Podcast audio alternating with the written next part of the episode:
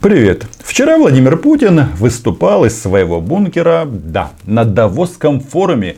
Очень это мощная и авторитетная площадка, но происходило это в режиме онлайн, и, соответственно, вроде как такого эффекта не было. Потому что Владимир Владимирович из бункера, в принципе, вещает много, часто, и никого это не удивляет. Так вот, Владимир Путин говорил о том, что «ребята, давайте жить дружно, не будем херачить э, нашу планету». В это же время представительство Сергея Лаврова, МИД РФ занимались тем, что чехвостили джи семь за то, что они потребовали от российских властей освободить Алексея Навального. Они говорили о бывшем авторитете этой группы джи семь. Говорили о том, что они никто, и звать их никак, и вообще они лезут в внутренние российские дела. И с этим сложно не поспорить, ведь Навальный гражданин России, а значит их холоп. Так вот, на этом Давосском форуме было несколько заявлений Путина, которые, мне кажется, заслуживают вашего внимания. Если совсем кратко, то позицию Путина можно уместить в несколько слов. Моя страна, Россия. После истории с дворцом, где потерялся город Геленджик, ни у кого сомнений по этому поводу нет, ну и, естественно, быть не может. Но Владимир Владимирович в свойственной себе манере говорил о том, что он хочет мира, хочет дружить и вообще давайте о чем-нибудь договоримся. И как он это все обосновывал? Это интересно. Но перед этим подпишитесь на мой YouTube канал, ведь здесь мы называем вещи своими именами. Ведь нерешенные и нарастающие внутренние социально-экономические проблемы могут подталкивать к поиску того, на кого можно все свалить, обвинить во всех бедах и перенаправить раздражение и недовольство своих граждан. Нет, вообще Владимир Владимирович в данном случае говорит не о России. Но он так гипотетически, что вот, разные правительства поступают таким образом. Но секундочку, это же раскрытие главной тайны российской пропаганды. Ведь здесь они чем занимаются? Визжат, пищат, американцы жизнь не дают, Меркель задолбала, Макрон француз. И еще эти дикие укры, которые почему-то продолжают себя считать украинцами и не соглашаются, когда им говорят, что украинцев нет. Ну, вы знаете, это же российская национальная забава такая. Сначала сказать, что украинцев нет, что вы русские, а потом напасть на нас и силой оружия попытаться нас в этом убедить. Ну, про результаты мы все прекрасно знаем. Крым, Донбасс, ну и вообще зона русского безнадежья определенно расширилась. И мы это уже видим. Мы ощущаем, что градус внешнеполитической, пропагандистской риторики нарастает. Очевидно, Владимир Владимирович говорит о проклятом Западе, об этих странах джи семь, которые только что Мария Захарова вместе с Лавровым поставили на место. Ну, их место, ну, если категориями матросской тишины пользоваться, то их место, ну, нет, не возле окна. Можно ожидать, что более агрессивным станет и характер практических действий, включая давление на те страны, которые не согласны с ролью послушных управляемых сателлитов. Очевидно, император всей Руси Владимир Владимирович Путин, он намекает, что это Россия не согласна быть сателлитом. Но насчет давления, ну, у них ядерная бомба, но опять же, когда он высказывает такие прекрасные мысли, это же э, модель, эта конструкция, она применима к разным случаям. Вот мы не хотим быть их российским сателлитом. Что это значит? По, опять же, Владимиру Владимировичу будет усилено давление. Если мы говорим об Украине, это, об Украине, это уже происходит. Ну, к сожалению, но таковы реалии. Использование торговых барьеров, нелегитимные санкции, ограничения в финансовой, технологической, информационной сферах. Подобная игра без правил критически повышает риски одностороннего применения военной силы. Вот в чем опасность. Ай-яй-яй, какая новость. Но кто же, кто же у нас действует вот таким вот путем? Кто огнем и мечом, ну, объективно зарабатывает свое место на переговорах? Вот Россия захотела поучаствовать в урегулировании в Сирии. Что они сделали? Ну, полетели туда на военных самолетах. Захотели заняться урегулированием на Донбассе.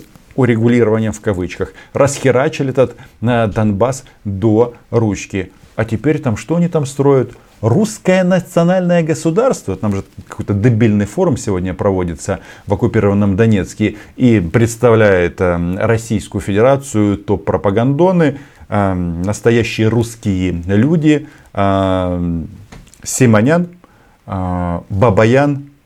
И Тигран Киасанян. Ну да, э, нет, это не значит, что у нас война с Арменией, нет, ни в коем случае. Но просто, понимаете, если они размышляют в контексте этого русского национального государства, это какой-то на самом-то деле кретинизм. Потому что, слушайте, ну хотите русское национальное государство, ну строите, я не знаю, вот есть Волгоградская область. Возьмите еще где-нибудь попробуйте. Не, в Чечне, я понимаю, русского государства не получится, и в Якутии не получится, и в Калмыкии тоже есть проблемы. Ну, есть нейтральные варианты. Тверь, Рязань, Воронеж. Ну, ладно, пусть будет Воронеж. Применение силы под тем или иным надуманным предлогом. Это умножает вероятность появления новых горячих точек на нашей планете. Это все то, что не может нас не беспокоить. Обеспокоен Владимир Владимирович применением оружия, военной силы под надуманным предлогом. И, конечно, здесь, если бы я не был сегодня в таком слегка ленивом состоянии, был бы обязательно синхрон, где Владимир Владимирович говорит, что мы были вынуждены защищать русскоязычных в Крыму и на Донбассе. И почему-то только там эти люди находятся в каком-то непонятном состоянии, или э, на грани подвала или нет, ну или просто серая зона, как в Крыму, которая никем не признана. А Владимир Владимирович об этом переживает. Он у нас миротворец, но почему-то, когда они чувствуют, что могут, с большим удовольствием принимают участие в новых конфликтах. Да, он там еще говорил, что какие они молодцы, что прекратили кровопролитие в Нагорном Карабахе. Ну, про Донбасс нет, не вспомнил. Но а, не только это говорил президент России. Там была прекрасная такая дискуссия на тему того, что Россия – це Европа. Это Европа, хотя, подождите, эта конструкция уже занята. Но вы знаете, Украина – це Европа. Мы готовы к дискуссии, которая последует, но у меня один короткий вопрос. Как вы видите будущее, будущее отношений между Россией и Европой? Я такие вопросы обожаю. Обычно на пресс-конференциях эта конструкция используется китайцами. Они всегда говорят: уважаемый Владимир Владимирович, расскажите о будущем российско-китайских отношений. То есть вопрос открытый. То есть можешь говорить все, что угодно. Никакие там а, вопросы, а, проблемные темы, естественно, не поднимаются. И Владимиру Владимировичу есть что предложить. Он знает, как м, Европе помириться с Россией. Не наоборот. Вы знаете, у нас есть вещи абсолютно фундаментального характера. Это общая культура. В Западной Европе хорошо. Даже российским танкам э, с томиками Пушкина ну, далековато туда ехать. И в принципе они на это и не претендуют. А вот соседям э, очень, конечно, нужно быть осторожным, когда они говорят: общая культура, общий язык, будем бомбить, потому что вы унижаете русскоязычных, будем бомбить русскоязычных. Но э, дальше Владимир Владимирович приходит э, к важному выводу. По сути, это одна цивилизация. Французские лидеры говорили о необходимости создания единого пространства от, от Лиссабона до, до Урала. Но я считаю, и тоже об этом сказал, почему до Урала? до Владивостока. И это здорово, потому что развивать отношения намного лучше, чем их что там закрывать, воевать. В общем, мир, торговля и взаимные поездки намного лучше войны. Но, видите ли, не все же зависит от Европы. Это как в нашем случае, когда Владимир Александрович Зеленский говорил, что нужно просто прекратить стрелять. И это правда. Это правда. Суровая правда. Но сделать это нужно с двух сторон. И развитие отношений, если мы говорим Европа, Россия, но это тоже должно быть обоюдное желание. А Владимир Владимирович говорит, что есть некоторые условия. Это, знаете, как с контрактом, когда человек душу дьяволу продает. Самое важное написано в самом конце мелким-мелким неразборчивым почерком. Мне лично, вот я лично слышал позицию бывшего выдающегося европейского политического деятеля, канцлера Гельмута Коля, который говорил о том, что если европейская культура хочет сохраниться и остаться одним из центров мировой цивилизации в будущем, имея в виду все проблемы и тенденции развития мировой цивилизации, то, конечно, Западная Европа и Россия должны быть вместе. Но трудно с этим не согласиться. Мы придерживаемся точно такой же точки зрения и позиции. Упс, ну это же прекрасно. Это прекрасно. Владимир Владимирович, он не врет, он все правильно говорит. Понимаете, Западная Европа и Россия должны быть вместе. Казалось бы, совет да любовь, но проблема в том, что между Западной Европой и Россией еще живут люди. На этом пространстве, которое в учебниках называется часто Центральная Европа, ну в частности там Польша, Румыния, Венгрия, Словакия, они себя называют Центральной Европой. И вот э, мне что-то подсказывают, что у них вот такого м, оптимизма, вот в части того, что должны быть вместе, нет.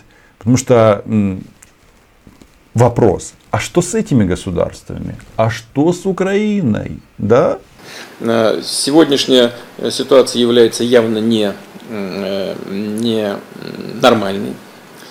Нам нужно возвращаться к позитивной повестке дня.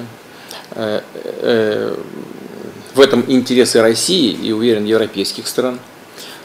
Я уже... А что же случилось? Ну, что же так испортило отношения? Ну, что, Владимир Владимирович...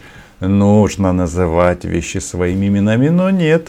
четырнадцатый год Путин не вспоминал. И вторжение в Украину тоже не вспоминал. Что там мешает, по мнению Владимира Владимировича? Ну, понятно, что пандемия тоже сыграла свою негативную роль. Но у нас упал товарооборот с, с Евросоюзом, хотя он является одним из наших основных торговых экономических партнеров. Но... Здесь вот стоит у нас на повестке дня вопрос возврата и к позитивным тенденциям, и к, и к наращиванию торгово-экономического взаимодействия. Стоит вопрос, лучше торговать, чем воевать. Но это логично. Что этому мешает? Здесь важен, важно только одно. Нужно подходить к диалогу друг с другом по-честному. Нужно избавиться от фобий прошлого. Ага, то есть тот, кто старое помянет, тому глаз вон. Ну, естественно, Владимир Владимирович, он не смотрел э, назад там на шесть-семь лет. У него, как обычно, нырки в историю, как за амфорами, намного глубже. Избавиться от того, чтобы использовать во внутриполитических, внутриполитических процессах э, все проблемы, которые нам достались э, Из, из прошлых веков даже еще, а смотреть в будущее.